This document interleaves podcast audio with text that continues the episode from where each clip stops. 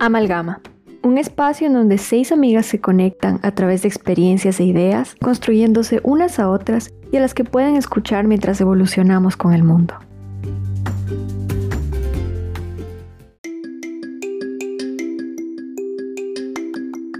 Aquí en Amalgama hemos culminado con una ronda más. En los últimos seis episodios les hablamos de democracia, de espiritualidad, de corrupción, de vigilancia estatal, de redes sociales y hasta de moda inclusiva. Por lo tanto, ahora en este capítulo de transición queríamos conectar un poco con ustedes y comentarles a través de preguntas que nos vamos a hacer entre las seis cómo ha sido para nosotros hacer este podcast, lo que ha significado, las dificultades, las cosas buenas, nuestras motivaciones. Así que esperamos que con esto puedan llegar a conocernos un poco más y que se entretengan un rato.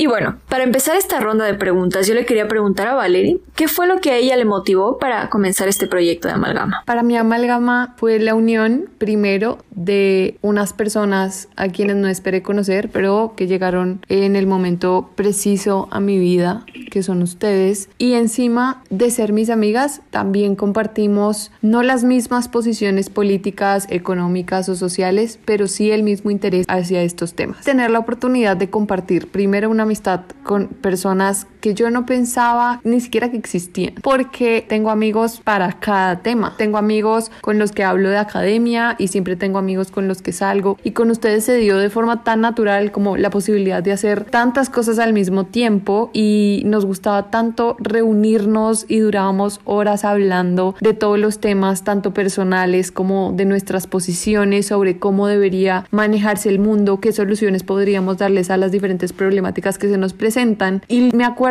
en el momento en que nació este podcast, que fue en la primera reunión que tuvimos cuando fue la pandemia del coronavirus, que cada una estaba en un país distinto, viviéndolo de manera diferente, todo este tema de los aislamientos obligatorios, que dijimos, pues hagamos que esto valga la pena y que las únicas personas beneficiadas no seamos nosotros, que también podamos impactar la vida de más personas, que seguramente se van a ver interesados por estos temas que nos convocan a todos, pero que además es como una representación de esperanza, que finalmente es lo que ustedes como amigas han sido para mí. Fue como la mezcla de muchas emociones y de varios propósitos comunes que me motivó a formar parte de este proyecto que amo tanto, que para mí se ha convertido en casi una institución y considero que las instituciones deben ser mucho más sólidas que incluso lo que la gente que conforma la institución piense y creo que eso ha hecho que tengamos un compromiso mayor con todo porque seguramente todas tenemos días difíciles, situaciones tenaces, pero a pesar de todo eso nos desempolvamos y venimos y grabamos porque el compromiso es mucho más grande con todo lo que significa amalgama. Para mí ese fue el origen, pero sigue siendo la razón por la cual continúo todos los días, haya que hacer lo que haya que hacer y que les agradezco montones por hacer esto conmigo y por continuar y por motivarnos cuando alguna necesita la motivación de otro. Y yo le quiero preguntar a Mariana, ¿qué es lo que más te gusta de formar parte de Amalgama y qué es lo que quisieras crear a futuro con este proyecto? Primero quisiera decirte, Valerie, que me encantan todas las palabras que dijiste, de verdad me llegaron al corazón.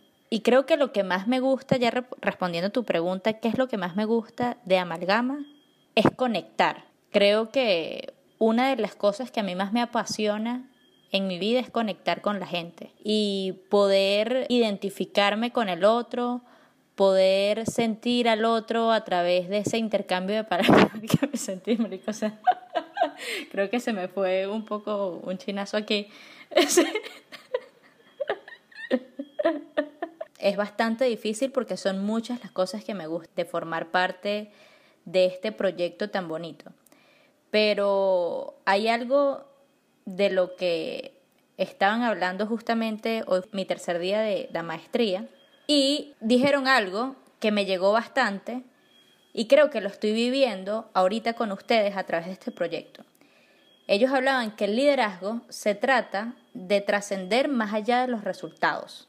Cuando yo llegué a la OEA el 12 de septiembre del año pasado, mi resultado era, lo que yo esperaba obtener, era ese certificado firmado por Almagro, quizás una oportunidad de trabajo quizás, bueno, conexiones con diferentes directores de organizaciones importantes, pensadores, autores de libros que yo sabía que estaban en, en Washington y pues quería conectar de alguna manera con ellos y mostrar mi perfil y enriquecerme también de pues toda esta experiencia OEA y prácticas en políticas públicas y derechos humanos. Pero lo que no tenía en mente era encontrarme y disfrutar con amigas y amigos que fueron como tan importantes en ese momento para mí y que siguen siendo muy relevantes. Entonces, para mí esa trascendencia, o sea, sí, tuve el título,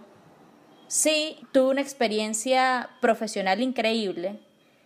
pero esa trascendencia para mí es la conexión que nosotros tuvimos. Esa trascendencia es que esa conexión hoy en día es un proyecto que más que un proyecto es un movimiento que quiere impactar en la vida de jóvenes en toda América Latina para la reflexión, para el entendimiento, para repensar temas que a todos nos tocan, nos llenan de tanta preocupación, como es la polarización, la corrupción, estos temas de los que hablamos en nuestros países. Para mí esa trascendencia es, por ejemplo, que alguien me escriba diciéndome no sabía la polarización política era una amenaza tan, tan real, sino hasta que escuchó nuestro podcast. O alguien de Argentina que me diga que que bueno, que quiere hacer su tesis de grado en el tema Venezuela porque lo que hablamos a través del podcast la ha llevado a pensar que realmente el problema político en Venezuela pues tiene mucha tela que cortar. Creo que esa trascendencia es que alguien me diga que empezó a ir al psicólogo porque nos escuchó a nosotras en nuestro podcast y sabiendo que nosotras yendo a terapia hemos resuelto o intentado resolver por lo menos algunos de nuestros issues emocionales. Y bueno, esa trascendencia es que no solamente, bueno, tuvimos esa conexión esas primeras semanas en la, en la pasantía, sino el fortalecer esa conexión y convertirlo, materializarlo a través del compromiso en un proyecto y llevar a nuestros oyentes nuestra visión y que ellos puedan conectar con nosotros. Creo que, que eso para mí es lo que, lo que más me gusta de Amalgama y ahorita refiriéndome a un tema muy personal, pues yo cuando estaba chiquita estaba entre estudiar comunicación social o ciencias políticas. A mí siempre me ha gustado la expresión artística, escribir, pero también me ha, me ha gustado mucho la política y yo sabía que para resolver los problemas de mi país yo tenía que estudiar ciencias políticas porque quería entender la complejidad real de lo que nos compete a nosotros como venezolanos. Y dejé de un lado todo lo que tenía que ver con esta con la comunicación, bueno, estos temas que a mí también me llenan en gran medida. Escribiendo para Amalgama, estudiando para Amalgama, reflexionando en Amalgama y aprendiendo de ustedes y de nuestros invitados, he conectado con esa parte de mí, con esa Mariana quizás de 15, 16 años, que se veía detrás de una cámara y se veía detrás de un micrófono, comunicando, he vuelto a conectar con esa Mariana y ahorita pues haciéndolo real y sabiendo que podemos ser profesionales integrales, que no se trata nada más de diseñar políticas públicas o de hacer recomendaciones a un partido político o a un líder en mi país, sino que se trata de trascender en conexiones, en comunicación, sembrando ideas y reflexionando sobre estas en diferentes espacios y bueno, eso lo estoy haciendo con ustedes y bueno, para mí es más que un honor que, que estoy encontrando esta parte de mí ahora con ustedes. Entonces, bueno, son muchas las cosas que me gustan, mencioné algunas y, y bueno, me quedan para, para más en, en los demás comentarios. Ahora tengo que hacer yo una pregunta y bueno, a mí me gustaría preguntarle a Claudia, ¿qué ha sido como si, nos pudieras comentar de tu experiencia en el podcast, ¿qué ha sido lo que te ha sacado de tu zona de confort? Que tú digas, bueno, en verdad te sentías muy cómoda con muchas cosas de las que estabas haciendo, pero de repente entraste a este, este proyecto y creándolo, porque además quiero decirles aquí públicamente que Claudia se ha encargado muchísimo de la parte técnica, de edición y todos esos temas como lo que da fastidio hacer, ¿no? Lo que hay que investigar, lo que, bueno, a nadie le gusta hacer, Claudia se ha tomado la tarea de investigarlo, hacerlo, enseñárnoslo y con mucha paciencia mantenerse haciéndolo y de verdad que nadie se lo pidió y ella solita lo ha ido haciendo, lo que ha hecho posible en verdad este podcast. También les quiero decir públicamente que Claudia es la menor del equipo, entonces para mí es como un valor incluso agregado porque es como una enseñanza adicional de que no solamente está haciendo toda esta parte, o sea, ya no, ya la hacemos todas, pero inicialmente era ella, bueno, está dando todos estos valores agregados y, y siempre dando un plus. Entonces, bueno, a mí eso me, me enorgullece muchísimo y bueno, quisiera que nos contaras tu experiencia. Sabes que es muy chistoso porque a pesar de que yo me puse a aprender a hacer todo eso y me tomó un montón de tiempo, yo me siento súper cómoda haciendo eso. Porque yo me siento súper cómoda estando atrás de la cortina y como que llevando el show desde atrás. Y, o sea, el resultado en verdad, yo prefiero estar atrás de la cortina. Y en realidad, lo que más me ha sacado de mi zona de confort son los cinco minutos que yo hablo en cualquier episodio. Porque yo me siento súper cómoda teniendo mis opiniones, investigando y haciendo todo ese trabajo, pero para mí y no compartírselo a nadie porque no, no me siento cómoda compartiendo mis opiniones a pesar de que yo sepa que yo creo en ellas y que sé que están bien investigadas y todo lo demás.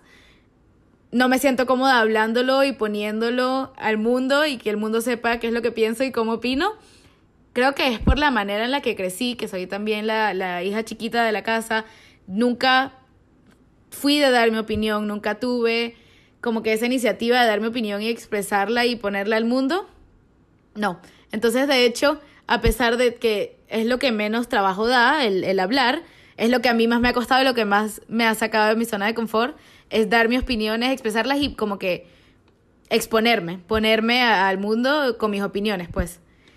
Y sé que Nick ha tenido una experiencia más o menos parecida, porque somos parecidas en el sentido de que no nos gusta tanto exponernos. Entonces te quería preguntar, Nick, ¿para ti qué ha sido lo más difícil del podcast? Sí, es verdad. Yo creo que todas hemos encontrado estas dificultades en algún lado, pero creo que el tema de exponerme probablemente no sea el mismo que el tuyo, Clau, de dar mi opinión o algo, porque nunca he tenido problema con eso. Siempre soy, de hecho, una persona muy extrovertida y nunca tengo miedo de dar mi opinión y muchas veces ha sido muy acertada, pero muchas veces gracias a que la di aprendí mucho también. Entonces yo creo que igual admiro mucho que te haya salido de esa zona de confort y, y des tus opiniones porque sí es difícil. Es difícil cuando estás bajo la lupa y me pasa a veces que no, me vuelvo a escuchar lo, lo que dije y digo, qué loca, ¿por qué dije eso? ¿Qué tal si suena así? O no sé, no, no, no estoy siempre muy confiada de eso.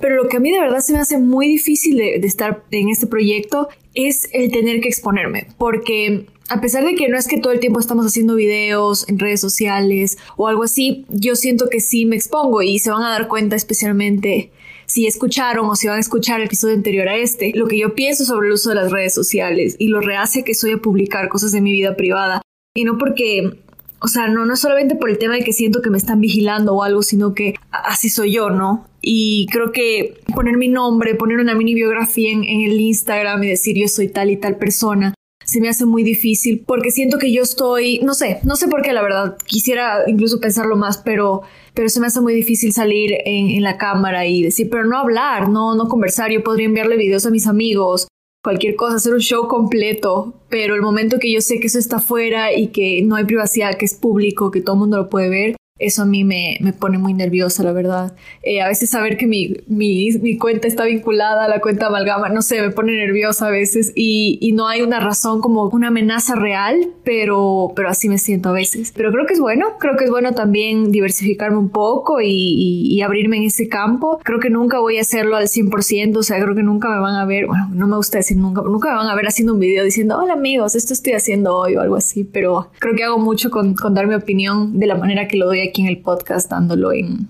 en un video en Instagram. Pero bueno, eso es. Y ahora me gustaría preguntarle a um, Fer, cuéntame, ¿te preocupa? ¿Hay algo que te preocupa de este proyecto? No del que ha sido difícil ni, ni nada de lo que está, sino hay algo que te preocupa del futuro de este proyecto o de la idea, o si hay alguna opinión que te ha sacado de onda o, o qué ha pasado que que te llega a preocupar sobre lo que significa este proyecto en tu vida? Yo creo que a mí algo que me preocupa un poquito del proyecto es que a veces, no sé, y que creo que pasa mucho también con los proyectos que uno lleva con las amigas, es que nos limitemos solamente a este espacio. O sea, me preocupa un poco y esto va a sonar súper cursi, porque obviamente yo las amo un montón y las quiero un montón en mi vida, entonces me preocupa que si el proyecto se llega a acabar por algo, ya no sigamos de la misma forma en la que estamos acostumbradas a estar, ¿me entienden? O que simplemente nos hablemos o estemos constantemente en comunicación por el proyecto y se pueda perder quizás un poco el como nuestra amistad y se vuelva netamente laboral, por así decirlo, o netamente amalgama cuando yo sé que nosotras no somos solamente eso. Entonces, eso quizás me preocupa un tris y podría como como podríamos replantearlo en algún momento si llega a dar y hablarlo, obviamente, pero sí es una preocupación que me da porque todas somos súper ocupadas, todas tenemos un montón de cosas por hacer y que si en algún momento entonces no tenemos más tiempo para amalgama, entonces, ¿qué pasa con nosotras? bueno. Anaví, ¿qué sientes que en tu vida personal te ha aportado el podcast? A mí el podcast me ha servido perfecto para tener como un espacio de desahogo, porque incluso si hablamos de temas un poco fuertes o un poco, ¿sabes?, más, más, más teóricos o ese tipo de cosas, para mí me encanta hablar de esos temas. Entonces a veces puedo volver un poco loco a mi familia, especialmente en cuarentena hablando de eso. Incluso mi primito el otro día que, que ya no quiero hablar de estos temas más pero tener este espacio semanal a mí me ayuda muchísimo para poder hablar de distintos temas y sé que alguien va a querer hablar conmigo también, entonces esa es mi forma de drenar. Hay muchas personas que drenan haciendo ejercicio o haciendo cualquier otra cosa, yo hablando las cosas es la forma que, que dreno. Y además me encanta mucho poder conversarlo con ustedes y que a mí me hace pensar. Y a mí me encanta luego ir y seguir investigando. Y sueno súper galla, como le decimos aquí en Venezuela, medio ñoña, pero a mí me encanta seguir investigando las cosas que hablamos y para mí eso sirve de otro tipo de distracción. Entonces, encontré dentro del podcast un espacio de desahogo a temas que a mí me, me, me, me interesan muchísimo y después incluso eso aprender y crecer muchísimo más y poder luego cuando tenga estas conversaciones por fin alguien que me quiera escuchar y lo quiera hablar fuera del podcast tengo cosas de qué conversar y tengo nuevas perspectivas para poder dar y tengo nuevas, ¿sabes? datos e información y fuentes y, ese tipo de cosas que puedo dar y ya además también con ustedes, además de ese desahogo, desahogo personal, también poder hablar con ustedes el antes y el después de cuando grabamos,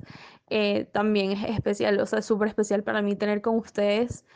eh, una cita especial todas las semanas que hace que a juro nosotros nos reunamos y aún así a juro nos reunamos, también encontramos esos espacios para poder contar nuestras vidas. Entonces, personalmente, eso, un espacio de desahogo a mis intereses y además con ustedes me ha, me ha permitido seguir conectadas y, y poder mantener nuestra amistad, que yo valoro tanto y me parece tan increíble y eso es lo que en verdad creo que es lo que me ha aportado muchas cosas, pero personalmente eso, eso es lo que a mí me ha aportado. A ver, Val,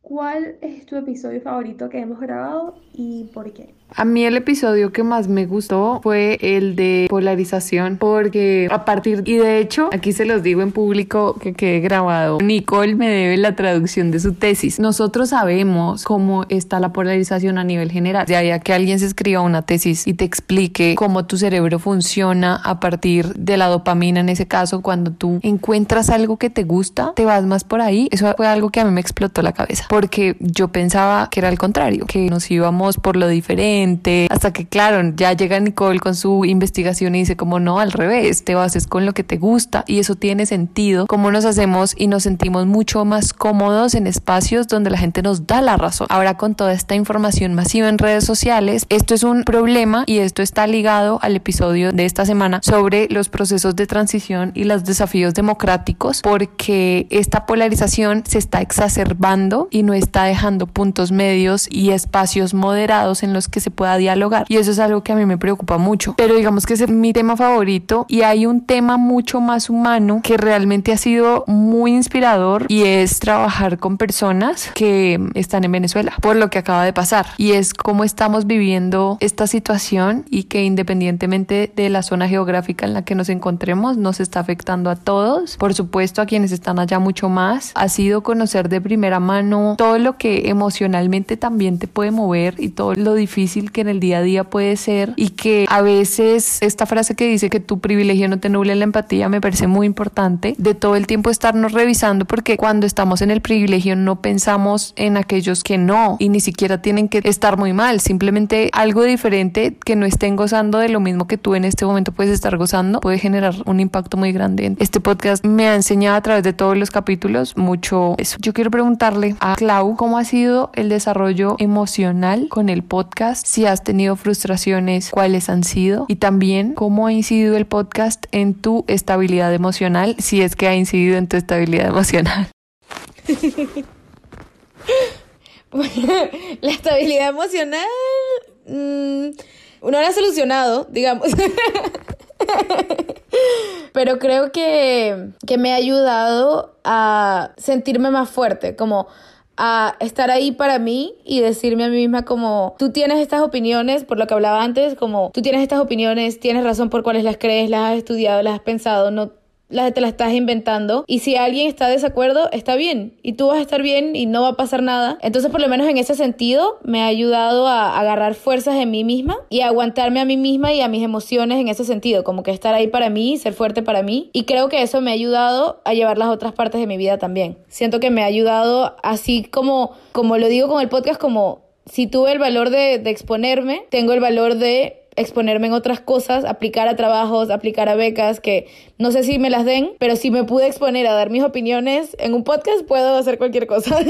ya. Entonces siento que me ha dado confianza y me ha dado el valor de, de hacer lo que quiero y saber que lo estoy haciendo por mí y de que lo puedo hacer. Obviamente, falta mucho todavía, me falta mucho por trabajar. Todavía no soy, no estoy 100% cómoda dando mis opiniones, todavía me da pena, todavía me da miedo todavía no me sale natural exponerme y dar mis opiniones sin que me las pregunten. O sea, en el podcast sí, porque sé que me las están preguntando, o sea, en el sentido de que lo estamos haciendo adrede. Pero en un ambiente social todavía no se me da igual simplemente dar mis opiniones porque no estoy acostumbrada. Pero siento que el podcast me ha ayudado mucho a trabajar eso y siento que eso me ayuda mucho en el estado emocional, como lo que decía, a estar conmigo y apoyarme y saber que yo estoy ahí para mí, incluso si más nadie lo está. Y bueno, Fer, me toca ahora una pregunta para ti. Em, ¿Sientes que ha cambiado algo en tu vida desde el podcast? Creo que se ha cambiado y no solamente, o sea, por parte del podcast y también relacionado con otras cosas y es que ahorita también estoy empezando a tener más seguridad en mí de mostrarme un poco porque y más en redes sociales porque yo soy también un poco más tímida para mí no es el miedo de lo que puedan saber de mí sino que soy muy tímida en que puedan pensar de mí o como exponerme a este ojo público y es muy curioso porque aunque yo normalmente estoy debatiendo siempre o con mis amigos o se me hace fácil me cuesta un poquito como quitarme esa pena o hacerlo de una forma segura porque primero soy muy tímida y segundo, siempre me han dicho que soy muy agresiva.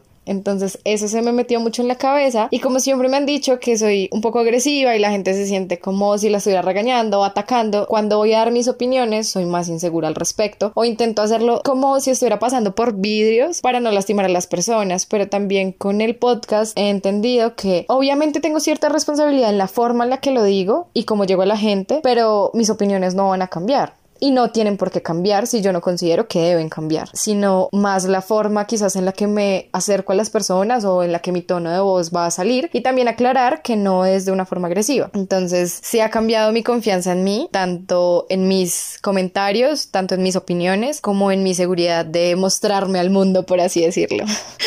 Eh, bueno, le quiero preguntar a Mariana, ya que hemos hablado de la parte más difícil del podcast, ¿qué ha sido para ti lo más fácil y qué más has disfrutado? Bueno, yo que lo que más he disfrutado, varias cosas, compartir con ustedes. Para mí tener las reuniones, ese tiempo antes donde nos desahogamos, decimos lo que pasa en nuestras vidas, más en estas épocas de pandemia donde, donde bueno, yo en mi caso yo vivo sola, tampoco trabajo home office, remoto, y para mí ese, ese momento, ¿sabes? Extraño mucho esos cinco minuticos cuando uno llega al trabajo a las nueve y de nueve a nueve y diez se toma el café y pregunta, mira, ¿qué tal tu fin? Ese tipo de cosas creo que con ustedes te, las puedo vivir y para mí son muy significativas y más porque las quiero y me identifico demasiado con ustedes, con sus vivencias, criterios y muchísimas cosas. Hay algo que también estoy viviendo y poniendo en práctica con el podcast, es que yo siempre estaba esperando como algo para empezar yo estudié ciencias políticas y como es una carrera que, que abre tanto a la, a la reflexión, al pensamiento crítico y escuchas y lees como a tantos pensadores, dices, wow, tanta gente que sabe tanto, mi opinión eh, es como muy chiquitica al lado de la opinión de toda esta gente, o ni siquiera es opinión, de atrás de todos estos argumentos, teorías, enfoques que están construidos sobre el sobre la base de un trabajo científico, investigación o experiencia. Entonces, para mí era como muy difícil, habiendo conocido como gente con tanta autoridad, poder decir, mire, es que lo que yo pienso sobre la democracia es esto y lo que yo pienso sobre mi país es esto y quizás las cosas se pueden hacer de otra manera. Entonces, siempre estaba esperando como saber más, conocer más, formarme más o la validación de alguien que me dijera tú puedes o bueno llegar a ser perfecta y llegar a un punto donde el margen de error fuera mínimo para poderme exponer y era prácticamente buscar la perfección para poder mostrar una vez mi psicóloga me dijo, Mariana, lo perfecto es lo enemigo de lo bueno. Así que emprende, empieza, porque si tú crees que tú eres buena, los demás lo van a reconocer. Y bueno, así síndrome del impostor, lo que sea, timidez, prejuicios, miedos a mostrarme, nada pasa si, si quizás mi, mi comentario o mi intervención sobre algún tema no es el más acertado y es el más apropiado. Soy un ser humano. Tengo la posibilidad de aprender, reflexionar y decir, me equivoqué, ahorita pienso de esta manera. Y creo que tenemos que aprovechar los momentos y el momento es ahora para empezar y esto va para todas las personas que nos están escuchando, esa buena idea que tenemos, eso que sabes para lo que eres bueno, eso que, que, te apasiona, que te mueve, empieza. Siempre va a haber alguien mejor que tú, siempre va a haber alguien con más autoridad que tú, pero esa persona no eres tú. Y ese ser único, diferente, auténtico, que puede hablar desde tu nombre, desde tu identidad, eres nada más tú. Entonces, lo vuelvo a repetir, lo perfecto es lo enemigo de lo bueno, así que hay que empezar a hacer las cosas. Hay que hacer las cosas con gente que comparte tu misma visión, que comparte tu mismo propósito. Y eso lo vivo día a día con ustedes porque somos socias en este camino. Y lo sabíamos desde el día que nos, que nos conocimos. No tendremos el mismo criterio para muchas cosas, pero compartimos muchos valores. Y creo que, que esa es de las cosas más lindas que, que me deja este podcast. Elegir buenos compañeros y hacer lo que te gusta, creo que es de las cosas más lindas del, del podcast. Y por supuesto, los feedback, creo que son de las cosas que más me han retroalimentado. Que las personas nos escuchen y, y que se lleven algo positivo del podcast, que lograr conectar con alguien más y que diga, mira, hay una amiga que, que me ha dejado incluso sin palabras. La semana pasada me fui a tomar, tomar un, un café con ella y cuando la vi se había cortado el pelo. Cortado el pelo por fuera de los estándares de lo socialmente aceptado para una mujer. Y yo no digo que fue que porque nos escuchó, no, pero ella nos escuchó y fue y empezó a ir al psicólogo porque ella dijo, bueno, si esta chama que son iguales que yo, tienen los mismos problemas emocionales que yo, fueron al psicólogo, ¿por qué yo no? Y yendo a terapia se dio cuenta que, que ella no estaba siendo la persona más sincera con ella misma en cuanto a su aspecto físico. Y ella se cortó el pelo y fue muy auténtica con ella misma, fue sincera con ella misma y le está diciendo a su familia, al mundo, no voy a seguir con los criterios impuestos por ustedes. Y para mí ese tipo de cosas, como ese tipo de actitudes de las personas que yo quiero, e incluso comentarios de desconocidos que también nos han llegado desde el podcast, creo que son la razón, o bueno, una de las razones por las cuales creo que el compromiso sigue firme y el compromiso lo mantenemos diariamente apostando todos los días porque este proyecto crezca. Le quisiera preguntar a Nicole ¿Crees que ahora teniendo este podcast se te han venido como nuevas ideas a la mente, nuevos proyectos? ¿Y, y cuál ha sido como tu sensación después de, de tener estas ideas o estos proyectos? En mi caso particular ha sido como, ahora soy como sí a todo. Entonces quisiera, ¿cómo es tu experiencia? ¿Estás más proactiva después de, de lanzarte al agua por primera vez? O, bueno, ¿cómo, ¿cómo, lo has tomado? ¿Cómo lo has ido llevando? La verdad, todo lo contrario que lo que tú dices. Cero, cero ganas de decirle que sí a todo. Y no porque la experiencia haya sido fea, está siendo fea o algo así, sino porque una de las expectativas que yo tenía era de que esto, esto va a ser súper fácil, o sea, tengo que publicar cada dos días algo, tengo que pensar en un tema, o sea, yo dije fácil y nunca me imaginé lo difícil que iba a ser. Y yo sé, o sea, yo siempre, como ya les dije, soy muy crítica con este mundo de las redes sociales y yo subestimé mucho el trabajo de la gente que está en redes. Entonces, me pasó aquí, me di cuenta que era muchísimo trabajo, que aunque somos seis personas, no nos da. Muchas veces fallamos ciertas deadlines, no, nos atrasamos en ciertas cosas, no podemos estar el día en todo. Entonces creo que a través de esto me doy cuenta que me voy a cerrar a lo que yo, a lo que me gusta hacer, que es esto y aparte mis otras ocupaciones fijas. Y, y, ya, entonces la verdad no, no me he puesto proactiva en nada, me hizo dar cuenta que puedo hacerlo, pero que puedo hacer una cosa de más, porque cuando yo empecé y ustedes me preguntaron a mí, ¿por qué quieres hacer? Dije, porque estoy cansada de solo vivir para la universidad. Y yo quería hacer otra cosa y se cumplió y lo estoy haciendo y me gusta. Pero eso no significa que yo me movería a hacer más cosas. No, o sea, yo sí quiero consolidarme un poquito más en esto, concentrarme más. Y no, no me siento más activa, no porque haya sido malo, como ya dije, sino porque creo que tengo que aprender a decirle que no a otras cosas y, aprender a, a gestionar mejor mi tiempo y eso. Y poder dar lo mejor de mí, al menos en un solo proyecto. Y bueno, yo pienso que el proyecto tiene futuro, creo que todas lo creemos. Voy a llevarme lo que dijiste, Mariana, en una de tus primeras intervenciones, de tenemos que aprender a hacer las cosas sin fijarnos tanto en el resultado. Y yo creo que he hecho esto mucho aquí, porque aunque yo sé que es un poco contradictorio, yo no me fijo mucho en los números, no me, me fijo mucho en cómo nos está yendo, me, me, fijo más cuando alguien me comenta algo de que le gustó o que escuchó, así como esos feedbacks que hemos escuchado, más que en los números, en el crecimiento y todo eso, que es muy chévere ver que crecemos todo, pero, pero intento no fijarme en los resultados y eso ha hecho el camino también mucho más agradable, mucho más tranquilo, le ha quitado cierta presión y, y eso creo que le, le da un poco ese encanto al proyecto que hacemos. Con esto queríamos que nos conozcan un poco más y hemos llegado al final. Espero que tal vez se hayan podido llevar un poco de lo que nosotros sentimos que ha sido esta experiencia para nosotros. Quién sabe se les prenda un foquito y digan por ahí, bueno, a mí me gustaría. O simplemente crean alguna, creen alguna expectativa o algún o creen un poco de empatía con el trabajo que hacen las personas que están detrás de esto, no porque hay mucho trabajo que hacen, sino porque que todas estas cosas tienen un sentido. Nada, la gente no solo hace esto por por llamar la atención, sino porque a veces uno sí quiere tener impacto y quiere crear, conectar.